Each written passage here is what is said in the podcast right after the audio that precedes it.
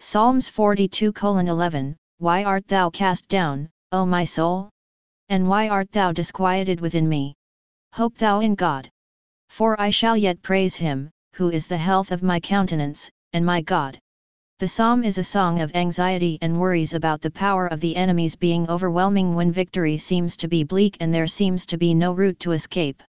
This particular verse is sung to reiterate and is an introspection of the faith and hope in God and oneself to recline on God for overcoming the transient anxiety and fear that comes and goes off when the enemy sends their arrows causing an emotional drift targeting the peace within us for the trust on the Lord.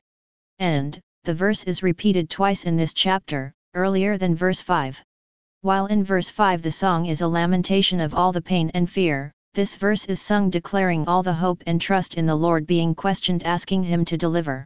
In other words, at the time of lamentation we pour out all our distress, while when we strengthen and remember our covenant with the Lord seeking His deliverance from our enemies, we remember what the Lord has done and can do for us. In both times, the Lord says this verse as a lament when the enemies scorn at us asking, where is thy God? This is the question that Anbarasan and the team who are bullying and misusing the technology keep asking why do you keep praying when it has no impact or the God you pray to does not come for your deliverance. He is the one who started doing this with that woman, Rohini or Ranjani giving him a black thread so that the power of the Lord that they believed is in him and on which they feared will affect them. This is the reason why they target my physical reproductive and mental health so that they jubilate for the power of the Lord is not overpowering them giving me a clean victory just like the animation god movies where the Lord comes down destroying the devil, specifically the Hindu goddess movies. Some of them, maybe that is why are claiming that they are Mariamman goddess people.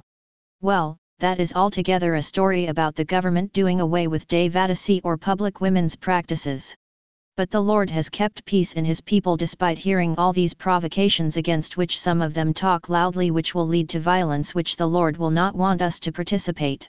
These people have not been able to speak loudly as the Lord has allowed their differences against me to be more that they forgot all about this divisive feeling in them.